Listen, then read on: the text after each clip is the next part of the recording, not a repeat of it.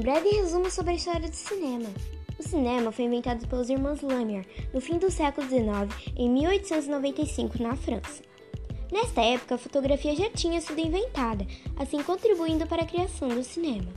A primeira sessão de cinema foi exibida, foi feita no Grand Café, em Paris, e a partir desse momento o cinema começa a evoluir até chegarmos aos dias atuais. Conforme o tempo foi passando, o homem foi aperfeiçoando suas habilidades e conhecimentos para contribuição com o avanço do cinema, que foi ganhando forma e sofisticações. Com a sua maneira de fazer com que as obras cinematográficas se tornassem o mais real possível, o homem utilizou dos meios tecnológicos para o desenvolvimento dos aparelhos de reprodução das imagens e equipamentos cinematográficos. Atualmente temos cinemas de 3 e 4D, que nos permite ter uma visão em várias dimensões, possibilitando assim que o espectador se sinta como se estivesse dentro de um filme.